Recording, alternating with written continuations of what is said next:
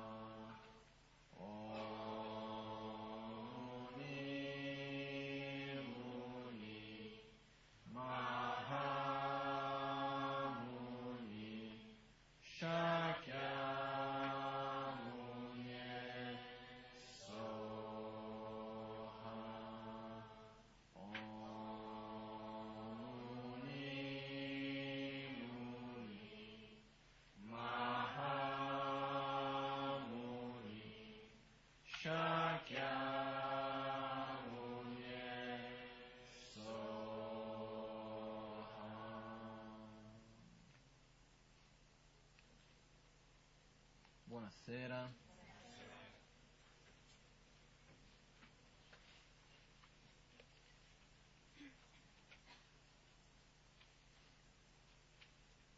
Oggi sono, diciamo, tre argomenti dei quali volevo condividere, tre cose sulle quali ho riflettuto in quest'ultima settimana che mi farebbe piacere condividere con voi. Sono diverse però hanno una relazione tra di loro. no?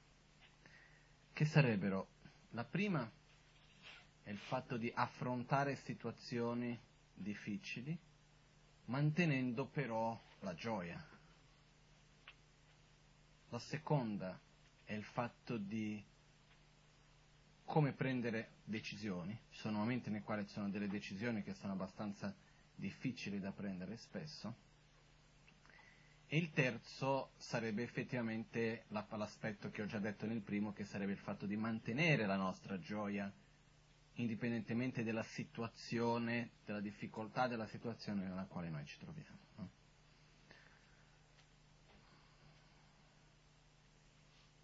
Succede spesso che ci dobbiamo trovare davanti a situazioni che effettivamente non sono le situazioni che ci farebbero piacere di trovare, sono situazioni che dobbiamo affrontare con altre persone, situazioni necessariamente dove non è un problema con altre persone e così via.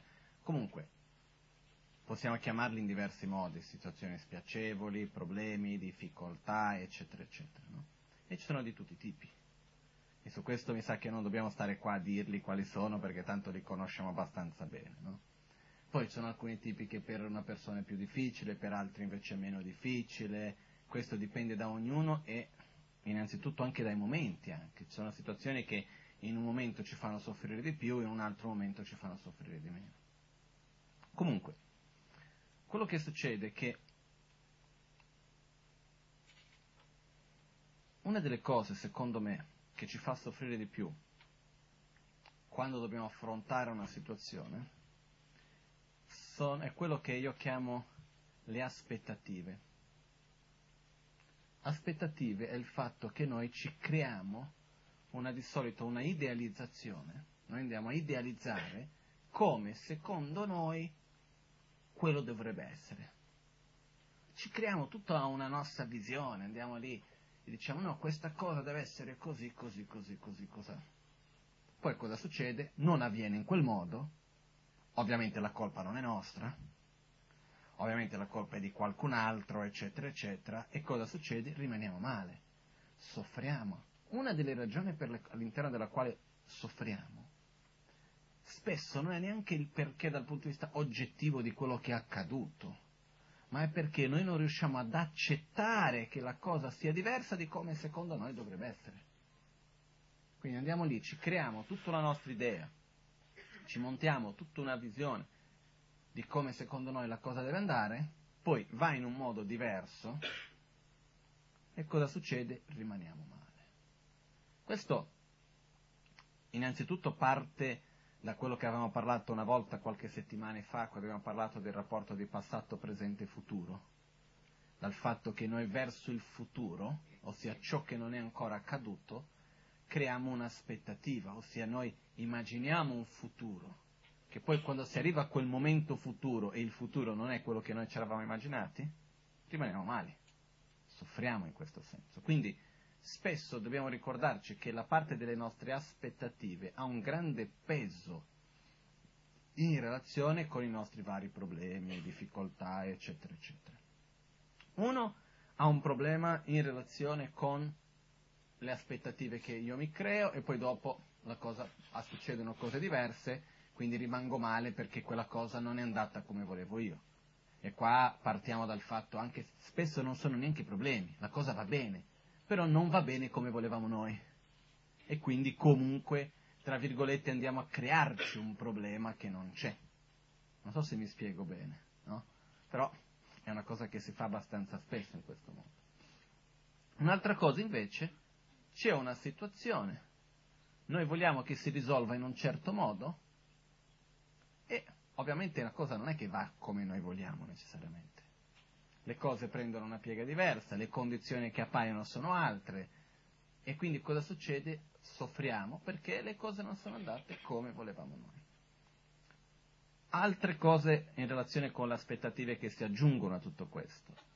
Noi abbiamo un'aspettativa folle, ma questa è proprio folle, anche le altre sono un po' folle, ma questa secondo me si va oltre il limite della ragione è quello di aspettarsi che un altro deve essere in un modo piuttosto che un altro.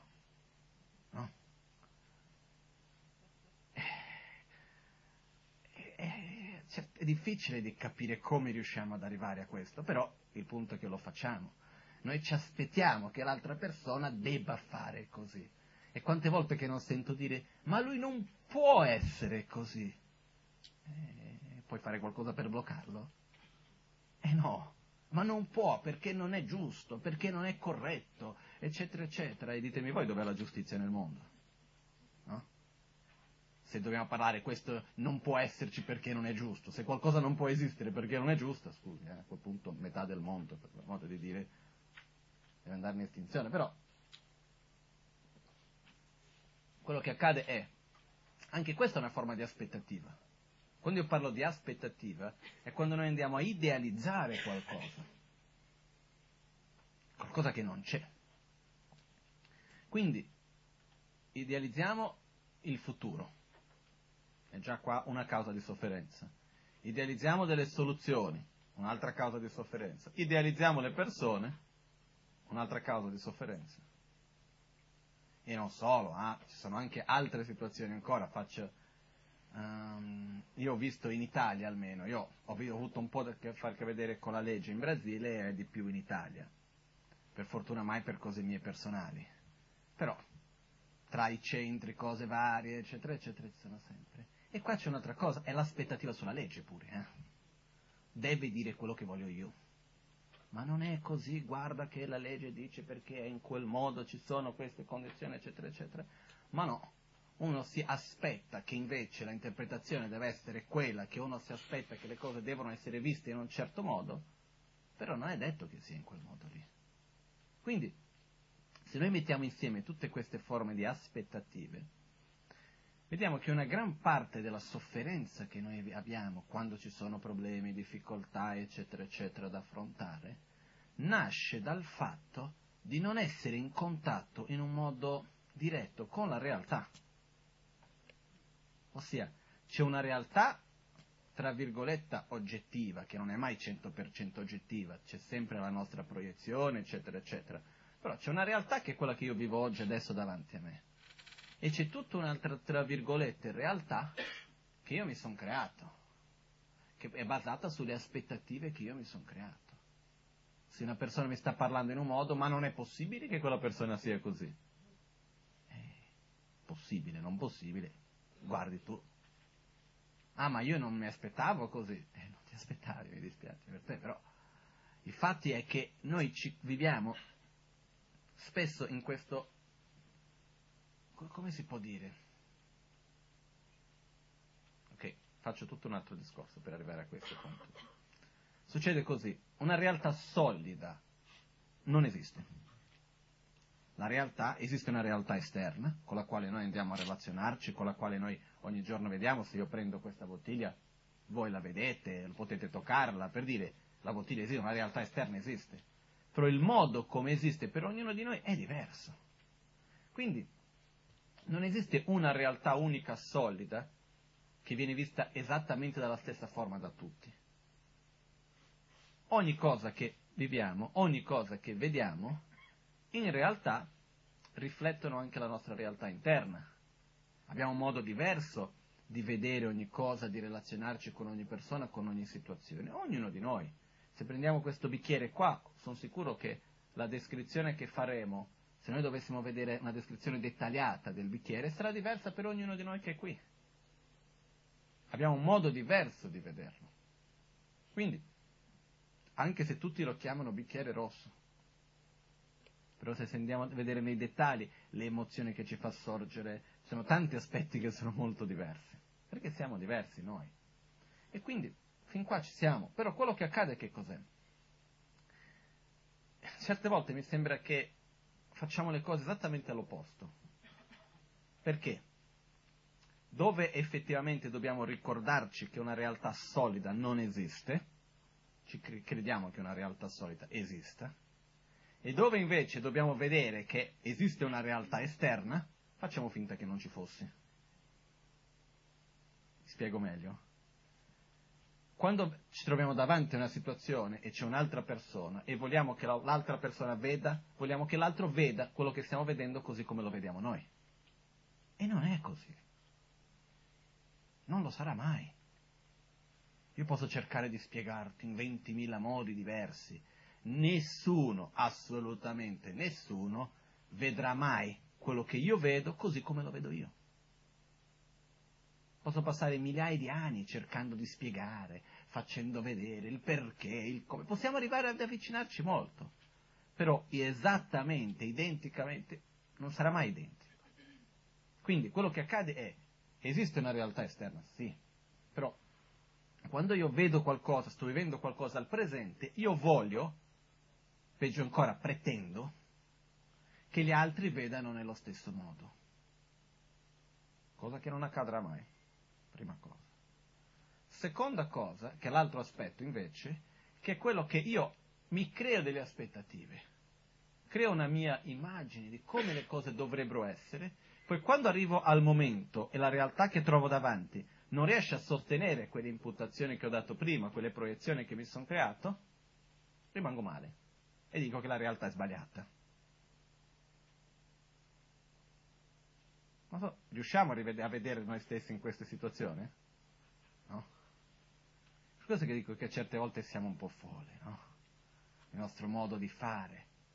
Qua non è che stiamo parlando di aspetti, come si può dire, incomprensibili o qualcosa del genere. Basta solo osservare in un modo chiaro, basta analizzare un po' la realtà che queste cose vengono fuori. E qualcuno mi potrebbe dire, vabbè, ma che me ne frega a me che io vedo la realtà in questo modo sbagliato? Sì, è importante invece per te perché queste cose sono quelle che ci fanno soffrire poi dopo. Quindi, se noi prendiamo una situazione di difficoltà, un problema che noi abbiamo, sono sicuro che qua non c'è nessuno che non ne abbia uno, no? Prendiamo una situazione nostra e cerchiamo di vedere la situazione togliendo le aspettative del passato. Perché come se... Eh? Togliendo il giudizio che l'altro non dovrebbe vedere in modo come io vedo quello giusto, in modo come lui vede sbagliato. E togliendo anche l'aspettativa di come secondo noi dovrebbe essere dopo ma guardando i fatti che ci abbiamo davanti e qual è il miglior modo che possiamo trovare per risolvere. Già cambia. Insieme con questo si aggiunge un altro punto, che per me è essenziale. Io mi ricordo una volta che per me è stato, sai, ci sono momenti nella vita nelle quali piccole cose che avvengono che lasciano un segno nella memoria, ci sono certe cose che è in quel momento che si capisce, no? E una volta mi ricordo c'era una persona, un ragazzo, che mi chiedeva spesso, ma come si fa a essere felici? Perché la vita fa troppo schifo. Guarda che è una bella vita questo ragazzo. E dire, no, ma ci sono sempre problemi, non esiste uno stato costante di felicità, la sofferenza è ovunque, eccetera, eccetera. Ho detto, sì, è vero. Però si può essere felice anche nella vita, non è che... E lui diceva, guardo te, guardo la Magancia che è sempre gioioso, eccetera, eccetera. Io cercavo di spiegare, non trovavo la chiave per dire a lui.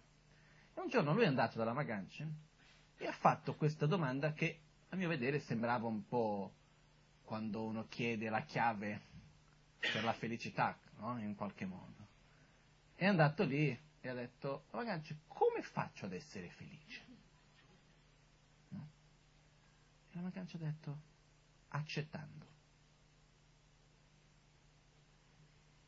E quello che accade, in quel momento veramente ho capito qualcosa, perché pensando in quel caso specifico, era una persona che aveva tutto per essere felice. Perché lui stesso diceva, tutto quello che ho sempre chiesto e pregato di avere, ho avuto. E non sono felice.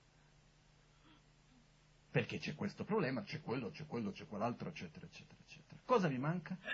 Accettare. Quindi insieme sul tutto, non accettare ciò che ci accade e ciò che esiste intorno a noi, innanzitutto che cosa vuol dire non accettare? vuol dire non rispettare la legge di interdipendenza. Perché se una situazione è com'è, se io nella mia vita ora mi trovo come mi trovo, perché? Perché le cause, condizioni che si sono create tra me e tutti gli altri mi hanno portato ad essere qua così come sono. Quindi se io dico non può essere così, non accetto che sia così. Io non sto facendo altro che andare a picchiare addosso un muro di pietra. Risultato nessuno, solo più sofferenza per me. Mentre l'accettazione è il fatto nel quale dico ok, è accaduto in questo modo, cosa posso fare per migliorare? Dove posso mettere la mia energia che sia di positivo, che sia qualcosa di bello? Dove posso fare qualcosa che riesca ad avere un risultato positivo, di significativo nella vita? No? Ma in questo, quello che accade è che nel momento nel quale io accetto le difficoltà, nel momento nel quale io accetto i problemi, non vuol dire che io non vada a cercare di risolverli, assolutamente no. Ma vuol dire che innanzitutto io accetto alla partenza che la mia vita è imperfetta e imperfetta sarà, prima di tutto. Quindi già partendo da questo, già non sto a litigare con un'utopia di perfezione. Perché da qualche parte c'è questa utopia, eh? non dico a tutti, però esiste.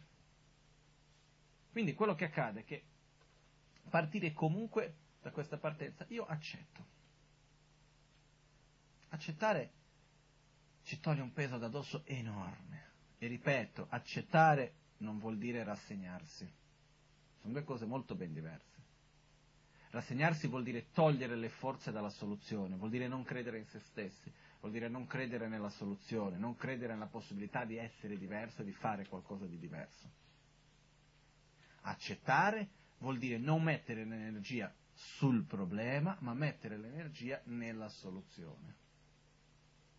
Quindi quello che accade è, mi trovo in una situazione di difficoltà, prima cosa, togliere le mm, proiezioni, le aspettative. Già questo ci aiuta. Seconda cosa, accettare e mettere l'energia nella soluzione. Terza cosa, saper tenere ogni cosa al suo luogo. Cosa vuol dire mettere ogni cosa nel suo luogo? Um, cerchiamo di prendere un'immagine, un esempio.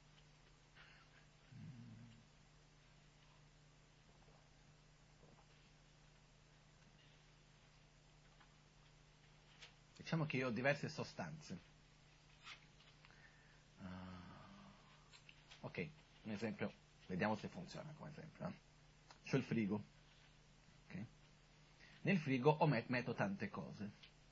Però cosa succede? Ci sono alcuni tipi di cibi che posso mettere nel frigo che magari hanno un odore molto forte. Cosa succede se io prendo un cibo che ha un odore molto forte, lo metto nel frigo aperto con tutte le altre cose aperte? Fino a poi quando vado a prendere riso in bianco che era rimasto lì, c'ha l'odore di quella cosa lì che ho messo, che ne so, una cosa che ha un odore forte, uh, i, peperoni piuttosto che l'aglio, una frittata di peperoni con l'aglio e peperoncino, che ne so io, dei formaggi che ci sono, uh, a me mi viene in Brasile diciamo quella frutta che è jackfruit, no? Jacca lo diciamo in Brasile. Ci sono delle cose che hanno degli odori molto forti, no? Quindi cosa succede se noi mettiamo tutto nel frigo un po' insieme così? Che alla fine prendi una cosa e alla fine sa tutto di quella venuta un'immagine mi lasciamo stare. Che alla fine prendi quella cosa e che dopo sa tutto di quella cosa lì. No, mi è venuto in mente che in monastero io a casa mia, che era la casa di Lama Ganchen, dove stavo, che era, sotto c'era il tempio, il Gompa, la sala di meditazione, più grande di questa, sopra c'era la casa avevo uno dei pochi frigoriferi di tutto il monastero. Perché non è che non c'era la possibilità o quel che fosse, non c'era l'abitudine. Quindi cosa succedeva? Quando c'era da cucinare un cibo per tutti i monaci di quel dipartimento lì, che erano circa 150, succedeva che loro facevano ogni tanto la carne anche. Quindi compravano la carne, però immaginate la carne per 150 persone e facevano il loro, è una sorta di tortellini di carne che vengono chiamati momo in tibetano, e compravano la carne. Però cosa succedeva? Mio padre, che viveva come a quell'epoca in monastero, 100% vegetariano fino all'osso, no? arrivava che arrivavano questi con i pezzettoni di carne, toglievano tutto che c'era dal frigo in alto, riempivano il frigo di carne, no? proprio quasi con la corda per chiuderlo, lì in India circa otto ore al giorno mancava l'elettricità. Quindi anche se mettevano la carne anche in un contenitore, dopo di un po' si scioglieva e rimaneva tutto il frigo che puzzava di carne, tutto, tutto, tutto, tutto, anche per una sera, anche dopo tolta, dopo una settimana rimaneva ancora l'odore. E figuriamoci quello che c'era dentro, no? Quindi, mi sa che questo è un esempio che riesce a trasparire bene quello che volevo dire se noi prendiamo le cose e li mettiamo tutti insieme, alla fine con qualcosa che ha un odore molto forte prende l'odore nelle altre, no? Quindi cosa dovremo fare? Dei bei contenitori chiusi, ermeticamente, li mettiamo lì se pa dentro, anche se sono uno vicino all'altro, rimane ognuno. Vado a prendere la cosa che ha un, un, odore dolce, c'ha il suo odore, prendo quello che ha un altro odore, c'ha il suo, rimane ognuno così. Così dobbiamo fare con le situazioni. Perché se no cosa succede? Ci sono delle cose belle nella vita, però abbiamo una cosa brutta che invece la puzza di quella cosa brutta va a riempire tutto il resto. E no, eh? Invece, ogni cosa ha il suo spazio, il suo contenitore, non so come si dice in italiano, in Brasile lo chiamano Tupperware. È il Tupperware, si dice anche in Italia, ok. Noi abbiamo il Tupperware, il Tupperware, questo problema c'è il suo Tupperware, uno un po' più grande, uno un po' più piccolo, lo mettiamo, lo chiudiamo bene, non passa l'aria, non passa nulla, è lì. Quando devo farti vedere con quello, lo apro, ok, e poi dopo lo richiudo e lo rimetto.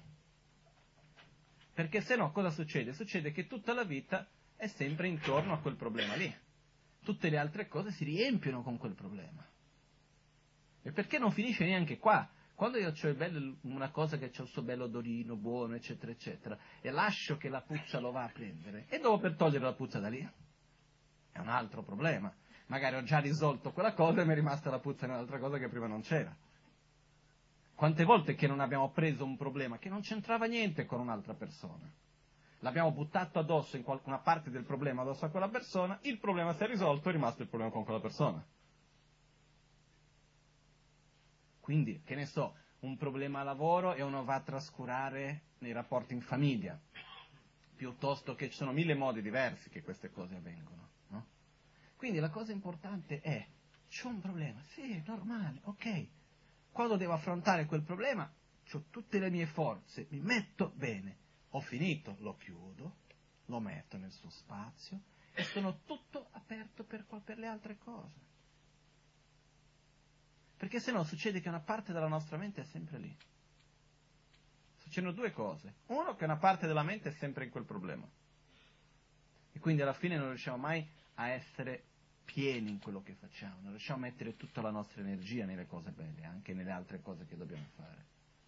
E un'altra cosa è quando alla fine andiamo a sfogare addosso ad altre persone, ad altre situazioni, la tensione, il nervosismo, eccetera, che abbiamo accumulato della situazione che stavamo vivendo.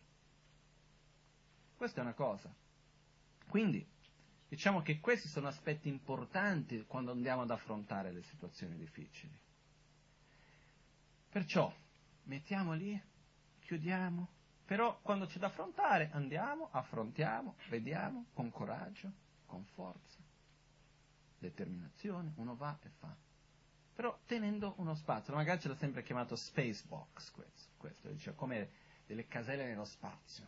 Magari questo però lo mette lì, chiudi, tengo lì, ah quell'altro è lì dentro. Io so che c'è quando devo affrontare, apro, vado, affronto, bene, poi dopo richiudo. Perché se no, come si fa ad avere una vita di gioia? È difficile. No, sinceramente, se uno deve veramente prendere l'ansia per ogni cosa, ogni difficoltà, per tutti i problemi che ci sono, veramente è da spararsi un colpo. Eh? Basta dare un'occhiata, perché poi il punto è che da un certo punto non faccio una battuta. Meno male che siamo egoisti. Perché se fossimo veramente se avessimo lo stesso attitudine in modo altruistico, veramente sarebbe da spararsi un colpo, perché basta guardarsi in giro al mondo. No? Se dovessimo reagire nello stesso modo perché reagiamo per i nostri problemi, per i problemi degli altri, quello che intendo dire, a quel punto veramente siamo messi male. Ed è anche per questo che colui che è veramente altruistico, colui che ha un grande amore e compassione verso gli altri, nel buddismo viene chiamato il bodhisattva, in modo di essere, non basta essere altruistico, c'è bisogno anche avere un minimo di saggezza. Perché se essere altruista vuol dire proiettare verso tutti il modo che noi facciamo verso noi stessi per risolvere i nostri problemi, siamo messi male. Perché i problemi ce ne sono tanti.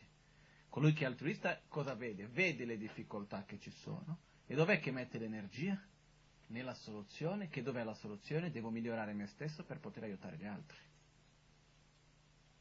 dove, dove ho già una qualità, con quella qualità posso fare qualcosa. Non è che sto là a piangere, a star male perché questa cosa non va, eccetera, eccetera.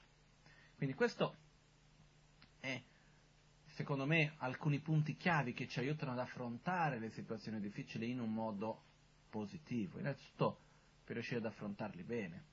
Una cosa che mi è mancata di dire prima, quando ho parlato prima dell'accettazione, l'accettazione deve essere verso due direzioni. Una è accettare le cose esterne e un altro è accettare i nostri limiti interni. È importante anche accettare quel che siamo. Accettare che io queste cause non ho creato, mi trovo qua perché sono creato altre cause, altre condizioni, se le cose sono in questo modo. Però in tutto questo c'è anche un altro aspetto importante, quello che nel Bodhisattva Charyavatara viene chiamato l'orgoglio positivo, che è io ce la faccio a risolvere, io posso farlo, dobbiamo credere in noi stessi, avere una buona autoestima. In verità accettare vuol dire anche avere una buona autoestima di noi stessi. Perché per mettere l'energia nella soluzione e non nel problema devo avere una buona autostima di me stesso. Devo dire io ce la faccio. Questi sono, secondo me, tutti punti importanti nel tutto per affrontare le situazioni di difficoltà. No? Ok, quindi solo ricapitolando. Davanti alle situazioni di difficoltà dobbiamo, dobbiamo, secondo me, eh, io quello che dico in verità è quello che io cerco di fare e che a me mi aiuta, per quello che lo condivido. Prima di tutto togliere, diminuire come minimo, sgonfiare le proiezioni, ossia le aspettative che, che abbiamo creato, le idealizzazioni che abbiamo creato sia verso le persone, verso il futuro, nel passato che abbiamo creato verso il futuro che ormai è diventato presente, e non crearle nuove per il futuro. Prima cosa. Però se noi cerchiamo di farlo questo in un modo generalizzato diventa difficile. Se prendiamo ogni volta una cosa a sua volta, ho un problema in particolare, quali sono le aspettative che mi ero creato? Quali sono le idealizzazioni che mi ero creato? Che vado a toglierle senza sentirsi in colpa quanto sono stupido, imbecille, come hai potuto credere, come hai potuto... No! Ho potuto credere, ho potuto fare, perché? Perché quelle erano le condizioni che avevo all'epoca. Sono ignorante, sì, sono ignorante. E quindi sono qua. Se non fossi ignorante non avrei fatto quella scelta, no? Non è che posso stare lì a bastonarmi perché sono ignorante. Quindi ho fatto una scelta che mi ha portato nello stato 6. Ma chi lo sa cosa sarebbe successo se avesse fatto una scelta diversa? È impossibile di dirlo. Quindi accettare in questo senso, non togliersi le aspettative nel senso senza andare a dire ah ma guarda se io avessi, no. Togliersi le aspettative e le idealizzazioni. Seconda cosa, dobbiamo accettare, co- accettare la situazione, ossia mettere la nostra energia nella soluzione e non nel problema, ponendo allo stesso tempo una buona autoestima, ossia riconoscere il nostro potenziale. E per fare questo c'è un altro aspetto importante che va insieme. L'autoestima si riesce ad avere quando poniamo energia in una soluzione che è basata sulle risorse che noi possediamo. Perché se noi andiamo a cercare una soluzione che va al di là delle risorse che noi abbiamo, siamo fregati. Vediamo che è impossibile. Ah, c'ho da pagare quei debiti. Eh sì, se vincessi la lotteria. Potrei fare una rapina in banca potrei stamparmi, che ne so, potrei andare lì a chiedere a questa persona, se io avessi uno stipendio che guadagnasse 10 volte di più sarebbe più facile. Che cosa posso fare io adesso, oggi, con le risorse che ho? Sulla base di questo vado a mettere la mia energia. Quindi, questo parliamo di accettare e credere proprie, nel proprio potenziale, mettere energia in quella direzione. Poi abbiamo l'aspetto dei Tupperware. Sì, ogni cosa nel suo spazio bella chiusa. Non andiamo a mischiare i problemi. Se io ho un problema, il problema rimane lì. Va risolto, va risolto. Non è una cosa facile né ovvia quello che sto dicendo, eh? Però dobbiamo almeno cercare di cominciare ad andare in una certa direzione.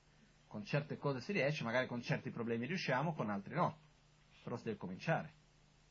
Quindi, ogni problema nel suo spazio. E quindi in questo modo, secondo me, si riesce già ad affrontare in un modo migliore le situazioni di difficoltà che noi abbiamo. Ok? Questo è un punto. Insieme con questo, che si va a collegare comunque, è l'aspetto di come prendere le decisioni. È difficile perché siamo ignoranti. E noi vorremmo prendere le decisioni già sapendo quello che accadrà. E questo è impossibile. Vorremmo avere lo, il futuro già predefinito, cosa che non c'è. Nessuno di noi è capace veramente di prevedere ciò che accadrà. Nessuno. Io per esempio vedo, che ne so, l'astrologia. L'astrologia è una scienza meravigliosa, saperla conoscere bene. È una scienza perché l'astrologia che cos'è? Adesso senza stare a dilungarmi troppo. Noi siamo interdipendenti, siamo influenzabili l'uno agli altri, gli astri hanno un'influenza su di noi, basta vedere la Luna per dire, quindi cosa succede? Né in migliaia di anni, perché l'astrologia è una cosa che ormai esiste da migliaia di anni,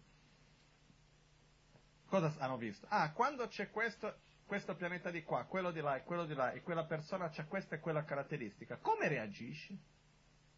Ah, reagisci in questo o quello modo. E quando è così, così, così, come reagisci? Reagisci in quell'altro modo lì. Dopo qualche migliaia di anni, vedendo questo, e noi siamo più o meno fatti tutti ugualmente, eh? Si sa, ah, quando c'è questa e quella influenza, c'è la tendenza che accada così e cos'ha, c'è la reazione di questo tipo e di quell'altro.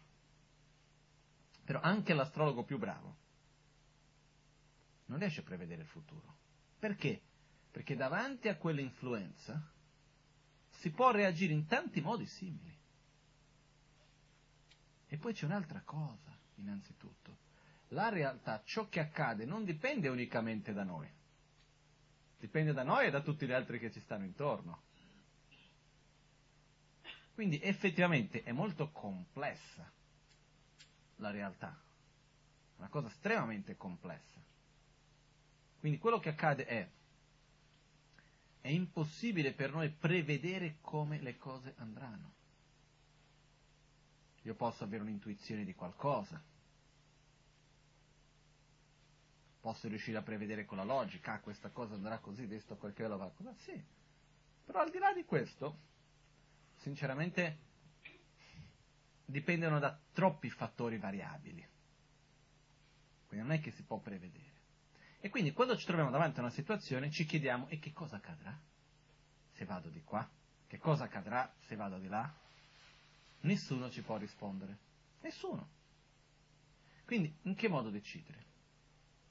Questo è un primo problema, difficoltà per dire davanti alle decisioni. Secondo aspetto, succede certe volte, e queste sono situazioni per dire la prima più difficile, la seconda di meno, certe volte ci troviamo davanti a situazioni nel quali dobbiamo scegliere tra due cose brutte e non vogliamo né uno né l'altra. E qua cosa si fa?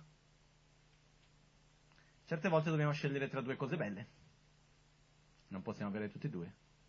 Mia sorella, per esempio, costantemente si trova in questo problema. E sembra una cosa bella, no? Dover scegliere sempre tra due cose belle. Noi invece no, uno soffre per questo. Perché se io posso avere tutti e due, perché no? Invece la realtà è che non puoi avere tutti e due, devi scegliere tra uno dei due. Ed è sempre difficile, no? Per dire, questi sono due aspetti che anche davanti alla decisione sono un po' difficili. Quindi, in tibetano ci sono due parole che mi hanno sempre aiutato davanti alle scelte, che si dice gakcha e goba.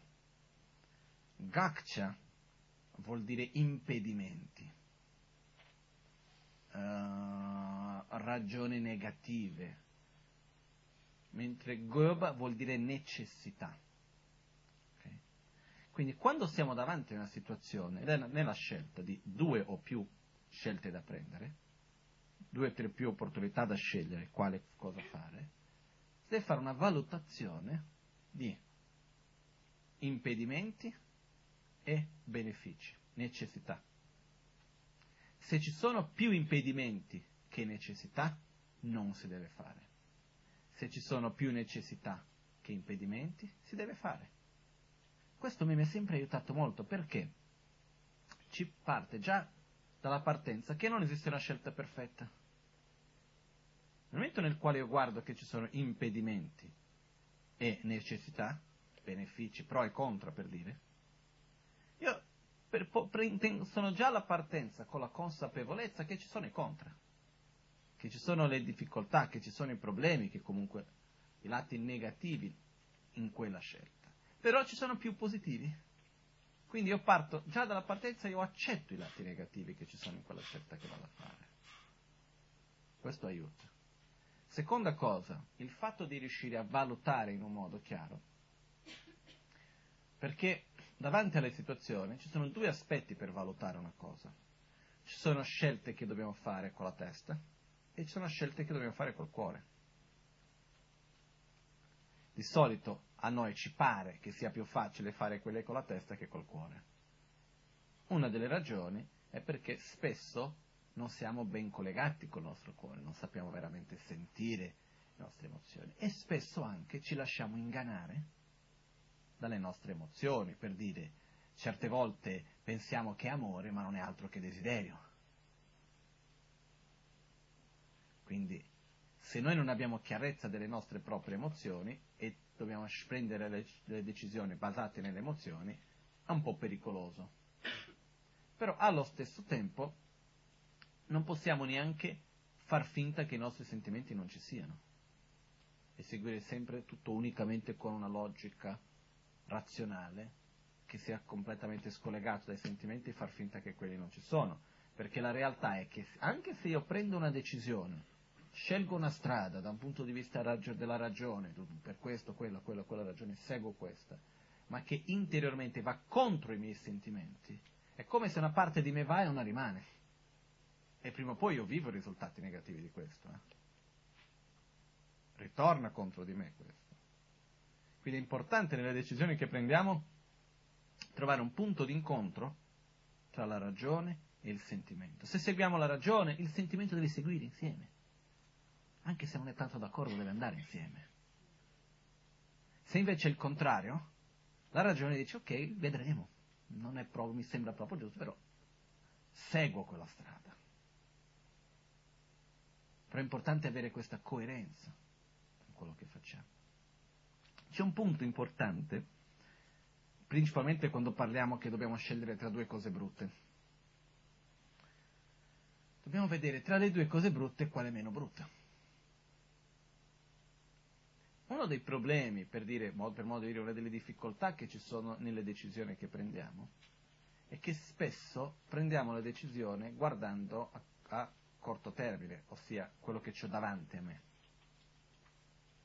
Nei voti dei bodhisattva, che sono dei voti che fanno riferimento alla corretta attitudine di una persona che agisce per il beneficio degli altri, parla che se un bodhisattva è davanti a una situazione nella quale un'azione negativa, ossia qualcosa che porti sofferenza, momentaneamente, immediata, porta una sofferenza immediata, ma porta un benessere a medio e lungo termine, quella cosa deve essere fatta.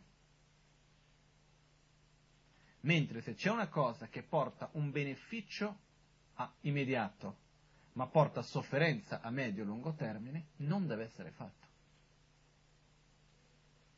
Quindi anche qua, certe volte quello che succede è che davanti a queste scelte di, tra due sofferenze, una è immediata, una a lungo termine. Quale delle due scelgo? Meglio avere una sofferenza immediata, ma che non mi vada a portare risultati negativi a medio e lungo termine, che il contrario.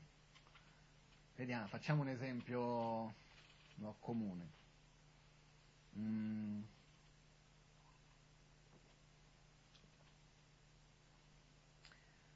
Non ce la faccio più del mio lavoro.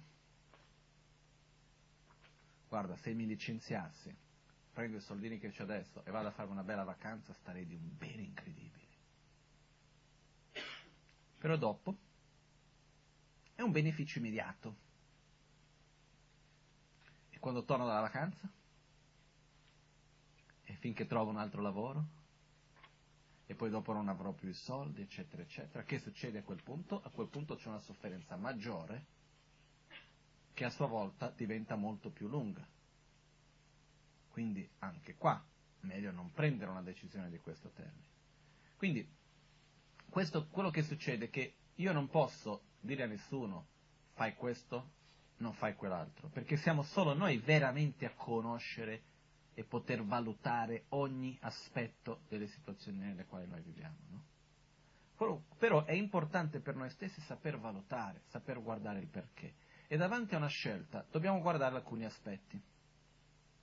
Primo aspetto la motivazione. Perché faccio questo?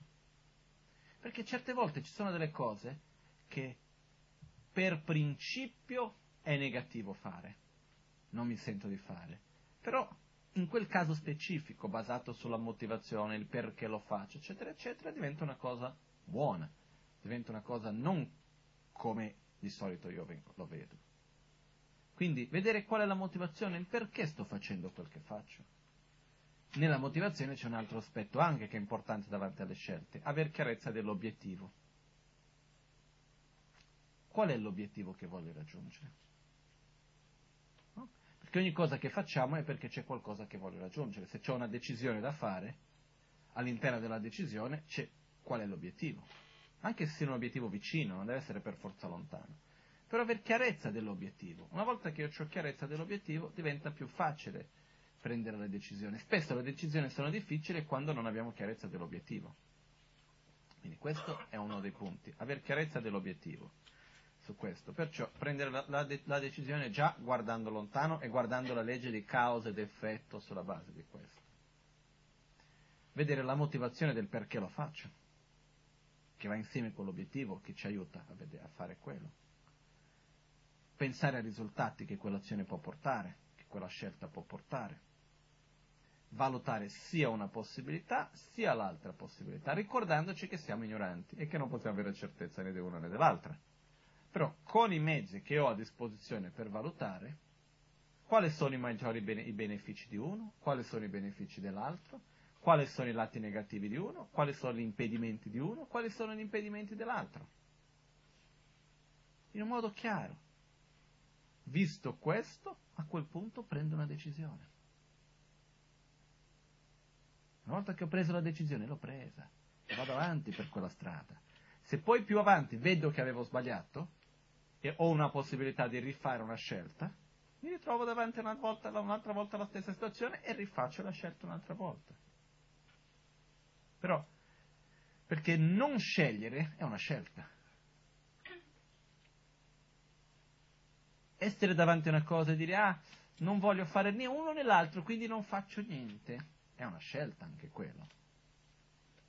Quindi è anche importante il fatto di prendere una decisione, andare avanti in questo senso.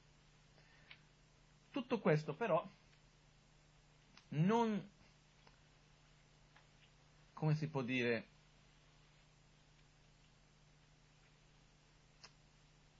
quando io dico che dobbiamo fare le cose con gioia, non intendo dire che deve essere in un modo euforico,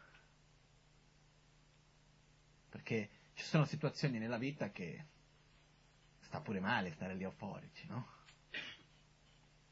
Però il punto per me, quando io dico che dobbiamo fare le cose con gioia, è innanzitutto il fatto che abbiamo degli obiettivi, che sono quelli che ci danno più gioia, e che dobbiamo riuscire a mantenerli. E questi sono i più importanti. Obiettivi che nessuno ce li può togliere. Nessuna situazione al mondo ce li può togliere che sono i nostri obiettivi interiori. Perciò quello che accade è, sono davanti a una situazione che dal punto di vista pratico vada bene o vada male, vada in una direzione o vada nell'altra, il mio obiettivo interiore deve sempre seguire nella stessa direzione. Ossia, ogni giorno della mia vita io ho un percorso interiore che sto seguendo, non è un percorso solo esterno. Questo indipendentemente dal fatto se abbiamo scelto un percorso particolare o no. Tutti noi man mano che viviamo la vita esterna, c'è anche una vita interna che stiamo vivendo, c'è anche un aspetto interno. Se noi guardiamo oggi e facciamo un, come si dice, un, andiamo a rivedere quello che è accaduto negli ultimi dieci anni. Potremmo fare tutto un elenco di tutte le cose che sono successe, eccetera, eccetera. E se noi vediamo, ci sono tante cose che sono successe che tra di loro non c'entrano niente. Però interiormente, se io vado a vedere come ho vissuto interiormente, cosa è successo interiormente in questi dieci anni, io vado a vedere che tutte sono collegate. Io, quello che succede come interiormente, una cosa va a unirsi con l'altra.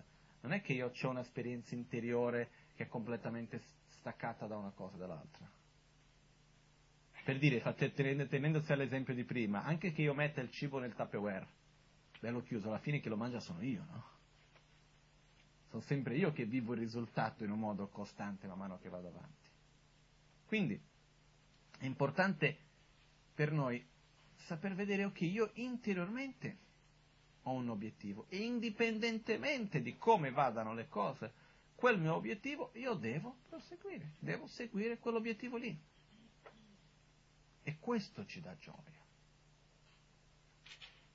Perché se no c'è il pericolo che la vita va a sembrare vuota, a sembrare che alla fine non ho fatto niente, che non ho concluso niente, che il tempo passa e non si riesce mai a fare le cose, che, eh, che ne so io, ah io sono sempre sfigato, le cose a me non vanno mai bene, piuttosto che sono mille cose. Sì, io sono molto fortunato, però potrebbe essere meglio. Sì, sono fortunato, però basta che quella cosa lì non ci fosse, che la mia vita sarebbe perfetta. Poi quella cosa non c'è, c'è un'altra. Quello che succede è, succede di tutto e succederà sempre, cose belle, brutte, eccetera. E all'interno di tutto questo ci siamo noi, che dobbiamo avere un obiettivo interiore da seguire. E se noi riusciamo a seguire quel nostro obiettivo in un modo stabile, chiaro, in un modo primario, ossia queste cose sono secondarie, prioritario, questo è quello che ci sostiene una gioia. Perché la gioia viene da che cosa? Da un sentimento di fare una vita significativa, che deve venire da quello che accade interiormente e non da quello che accade unicamente esteriormente. Poi che si facciano cose significative esteriormente è meglio ancora, però è detto che si possa sempre. Però avere questo obiettivo interiore. Qual è questo obiettivo interiore? Per esempio, sviluppare più pazienza essere amorevole, seguire dei principi che noi crediamo e essere fedeli ai nostri principi interiori.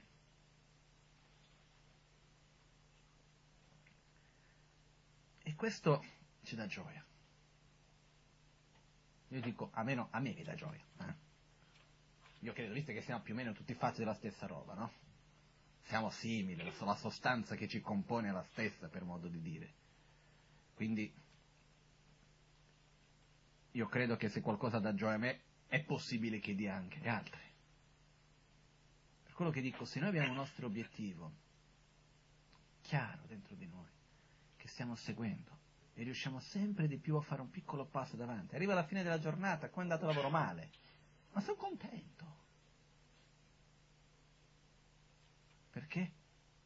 Perché riesco a mantenere i miei impegni interiori. Per esempio, l'impegno di non criticare gli altri. L'impegno di non stare a cercare e giudicare gli altri, se stare sempre a guardare gli altri e giudicare gli altri. L'impegno di non cercare difetti negli altri. Per esempio.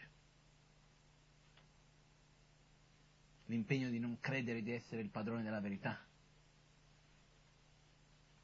Già queste cose, se si riesce a mantenere. L'impegno di condividere la propria gioia con gli altri, di dare amore, di trattare gli altri con rispetto, indipendentemente di chi sia, dove, quando. L'impegno di non desiderare la sofferenza all'altro, neanche solo mentalmente. se riusciamo a mantenere queste cose, piano piano migliorando, a me mi danno tanta gioia. Anche davanti alla situazione. poi c'è un momento nel quale uno diventa esasperato per la situazione che non finisce mai, ci vengono fuori, c'è sempre una cosa nuova, eccetera, eccetera. Però c'è qualcosa che ci sostiene dentro, che è importante. Io mi ricordo sempre questo monaco anziano che arrivato in India è andato a vedere Sua Santità il Dalai Lama e Dalai Lama gli chiese, ah, qual è stato il momento più difficile che hai vissuto in prigione? E lui rispose, quando ho quasi perso la compassione per la guardia che mi picchiava. Il problema per lui non era il dolore che ha preso, eccetera, eccetera, era il fatto di star perdendo la propria compassione. Quindi quello che accade è che quando c'è un obiettivo interiore, e che è chiaro, e che è sicuro, le altre cose diventano secondarie. E questo non vuol dire non curarli e non risolverli, ma vuol dire che la vita diventa più ampia. Vuol dire che tutti i piccoli problemini di tutti i giorni diventano piccoli, effettivamente. E che abbiamo un obiettivo, come si può dire, a lungo termine. Perché cosa succede? Affinché ci siano dei... Il mondo interno è molto simile al mondo esterno. Uh, nel mondo esterno, se vogliamo fare certi cambiamenti sostanziali, quanto tempo si deve programmare e mettere lo sforzo per quanto tempo? Corto, medio, lungo? Almeno medio-lungo, no? È uno dei problemi per il quale io personalmente vedo dei nostri sistemi di governi che ci sono tipo in Italia o in Brasile o in altri posti. Perché se io faccio un programma che deve durare tanto quanto la mia legislazione e quello dopo molto probabilmente non la vuole portare avanti perché sono stato io, comunque diventa difficile di fare cose, che certi cambiamenti richiedono tempo. Perciò è importante saper proiettare a lungo e saper mantenere in quel modo i cambiamenti avvengono. Non è che tutto avviene da un giorno all'altro. Quindi anche qua, interiormente, se io ho un, un, un obiettivo, riesco piano piano a mantenere quello, con il tempo posso veramente ottenere dei risultati. E si riesce, perché nella vita succede di tutto. Però siamo sempre noi a viverla. Quindi gli obiettivi interiori possiamo portarli avanti perché anche sono obiettivi che sono, che sono indipendenti dal mondo che ci circonda. Il fatto di dover essere pazienti, il fatto di dover essere nel senso di impegnarci, il fatto di impegnarci di non criticare gli altri, di essere più amorevoli, di mantenere i nostri impegni, eccetera, eccetera. È una cosa che non dipende da dove sono, con chi sono, eccetera, eccetera. È una cosa mia con me. E questo ci dà gioia, ci sostiene. Quindi, per questo che io ho sempre detto che il sentiero spirituale, in quanto questo percorso di trasformazione interiore, non è una scelta, ma è una necessità che ognuno di noi ha. È una cosa molto importante che io lo ripeto sempre, qualcuno sarà già pure annoiato, però continuo a ripetere, è che dobbiamo stare attenti affinché nostra, il nostro sentiero spirituale non sia privo della spiritualità. Non so se mi spiego. Che se io vado a credere che il mio sentiero spirituale è unicamente, no? unicamente, sedermi e farmi una certa meditazione, recitare certe preghiere, eh, leggere certi libri, avere certe conoscenze, però dopo tutto questo non devo applicarlo nella mia vita di tutti i giorni. Sono sbagliato. Il percorso spirituale è un percorso interiore di trasformazione interiore. Anche qua, quante volte che qualche persone mi hanno chiesto, ah ma le realizzazioni, quando si ottengono le realizzazioni? E si guardano le realizzazioni come qualcosa di lontano e irraggiungibile quando si parlano in certi testi si parla delle realizzazioni. No? Dove sono le realizzazioni? Dentro di noi, da nessun'altra parte. Non è che la realizzazione è quando un giorno mi accende una luce, riesco a vedere tutto in un modo diverso. La realizzazione è quando divento più paziente, quando riesco ad amare di più, quando riesco ad accettare quello che non riuscivo ad accettare prima. È una realizzazione. Quando sono più compassionevole. Se io prima ho l'abitudine sempre di criticare, riesco a passare un giorno senza criticare, è una realizzazione. Che si deve mantenere ovviamente, però almeno per un giorno c'è stata. No? Però sono realizzazioni, sono con le piccole realizzazioni che si ottengono le grandi. Perciò il nostro sentiero spirituale è qualcosa che deve essere presente in ogni istante, perché non ci sono vacanze. Non è che c'è, uno può dire, ah no, che vado nel Gompa, faccio la meditazione, lì ho un certo comportamento, un certo modo di essere, e poi dopo vado a casa, sono diverso, no. Nel senso che il modo, quello che io sono, o meglio, la mia pratica spirituale deve essere riportata su ogni cosa che faccio, su ogni situazione che vivo. Ma innanzitutto è un percorso interiore di trasformazione dei nostri sentimenti, delle nostre attitudini, che è presente in ogni situazione che viviamo. Quindi questo, perché se no andiamo a vivere in un modo nel quale lavoriamo in una direzione in un momento e in una direzione contraria in un altro. E questo non funziona. No? Quindi, ricapitolando, quando io parlo di avere gioia in quello che facciamo, anche con i problemi davanti a noi, anche davanti a situazioni difficili, C'è un altro aspetto che c'entra un po' con i Tupperware, che è quello che quando io ho una situazione, sono davanti a situazioni difficili, io devo anche riuscire a lasciare il giusto spazio per ogni cosa e lasciare spazio anche per le cose belle. Perché se io non do spazio alle cose belle, che ci sono. Alla fine vivo solo le brutte. Mi lascio prendere. Perché veramente se... Però con un aspetto che dicevo, per questo che è la cosa del Tupperware, che non vuol dire chiudersi alle brutte e vivere solo le belle, il mondo è perfetto.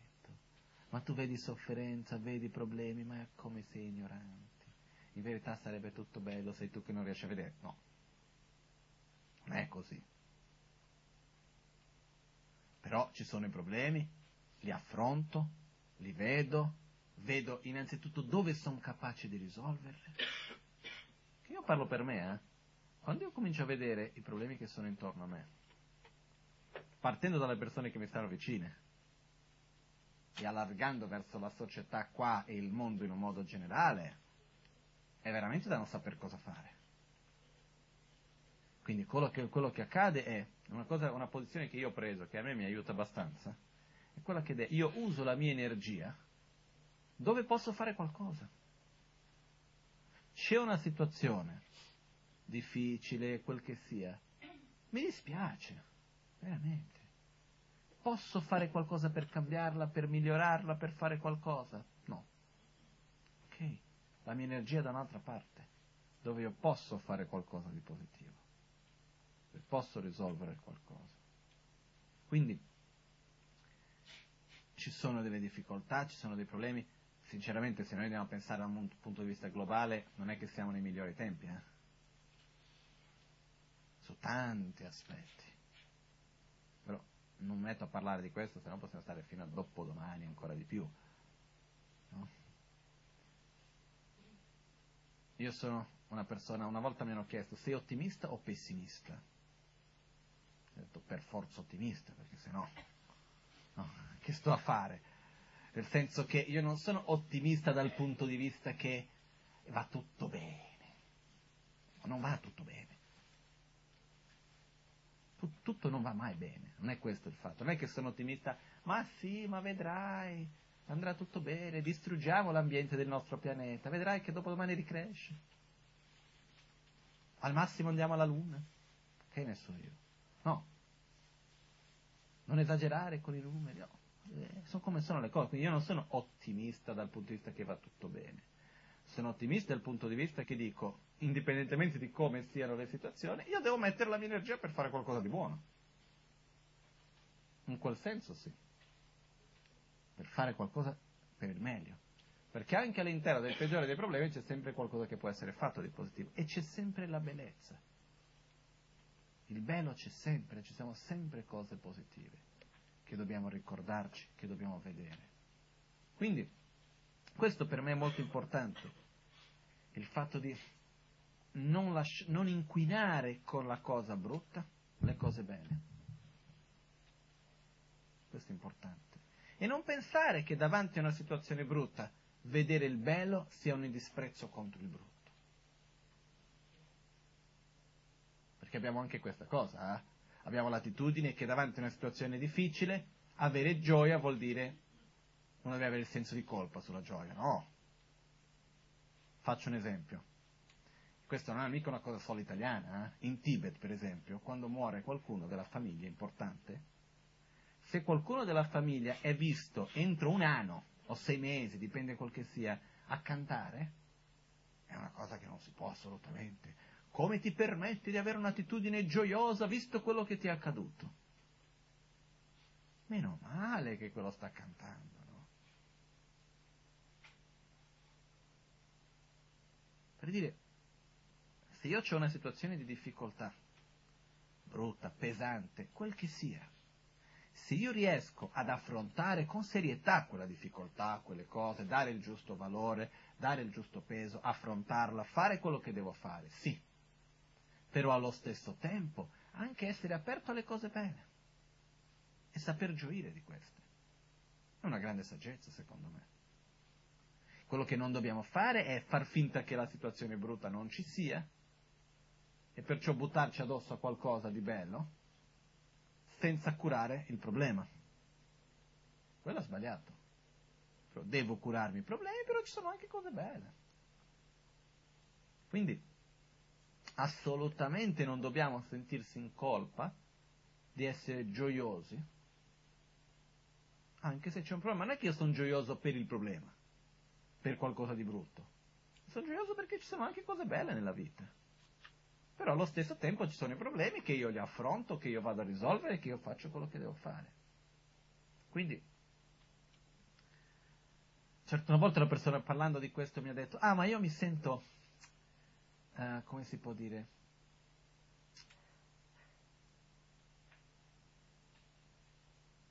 diceva io mi sento, mi sfugge la parola, non mi sento sincero mi sento falso in qualche modo, ipocrita, perché vado da una cosa all'altra, sto di qua, poi dopo...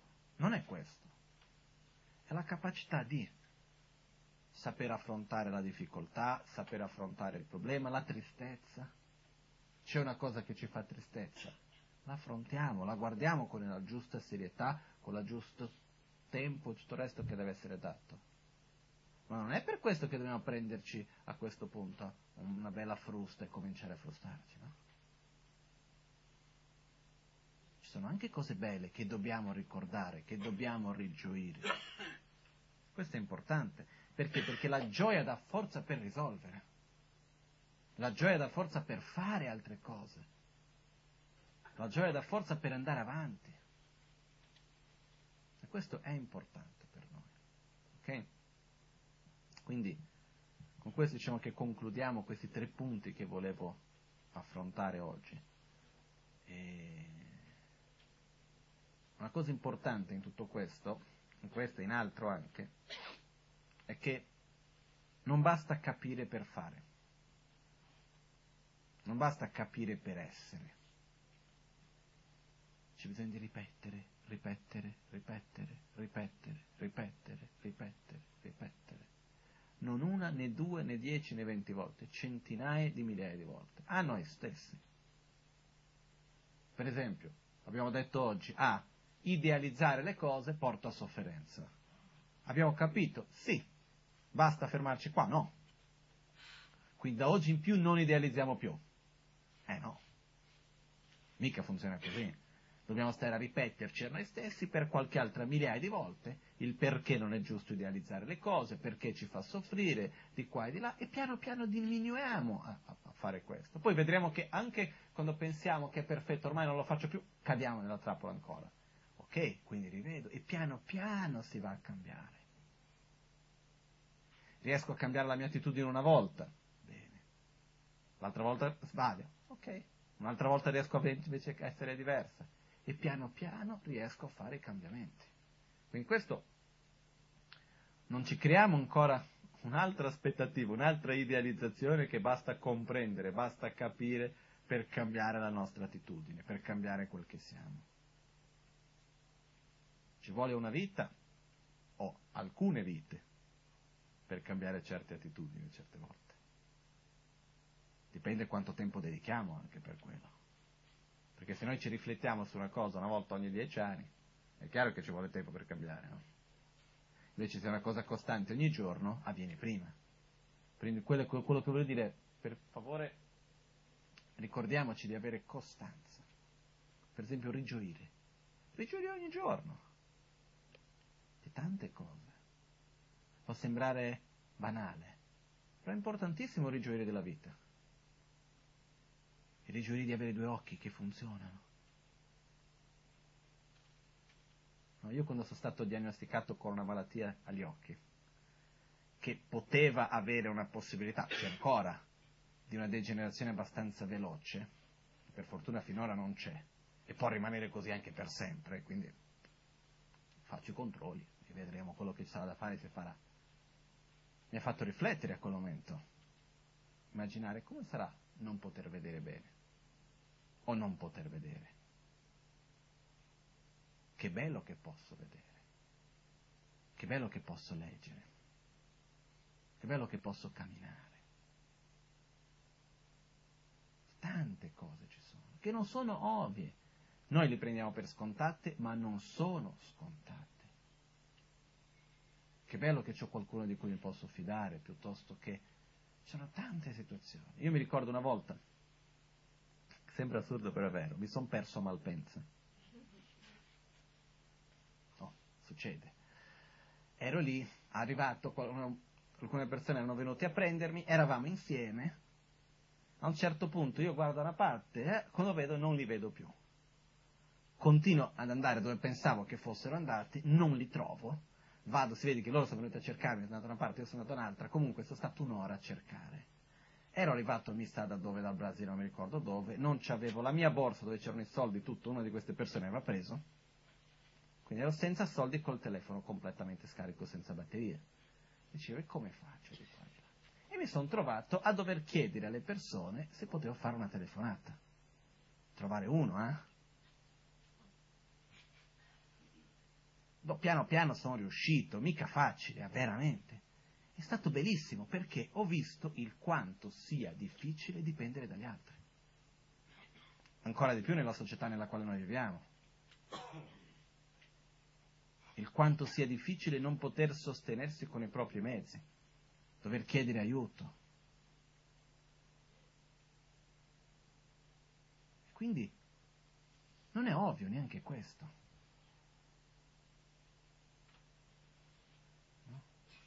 Questo avere il piatto di cibo davanti a noi non è ovvio.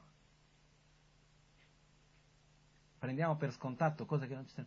Avere l'aria da respirare sembra una cosa così ovvia, è sempre di più meno ovvio.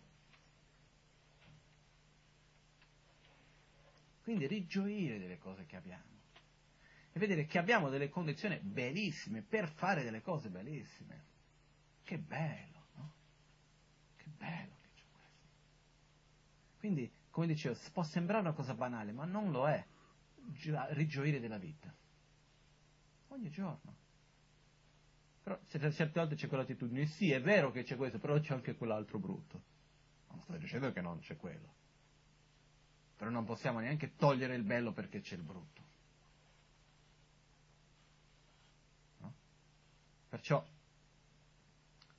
questo era il mio punto principalmente, veramente gioire delle cose belle ma, e fare le cose con costanza, quello che volevo solo concludere. facciamo una cosa, ma continuiamo ogni giorno, cerchiamo di dare costanza a quello che facciamo, perché questo è quello che ci dà la possibilità di effettuare un cambiamento. Caso contrario non ce n'è. Ok?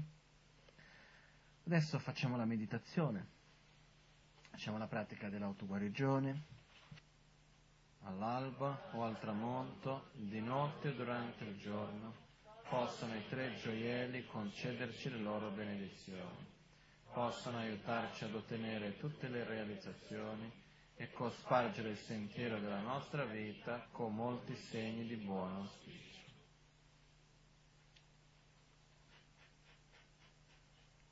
Cresci di lei.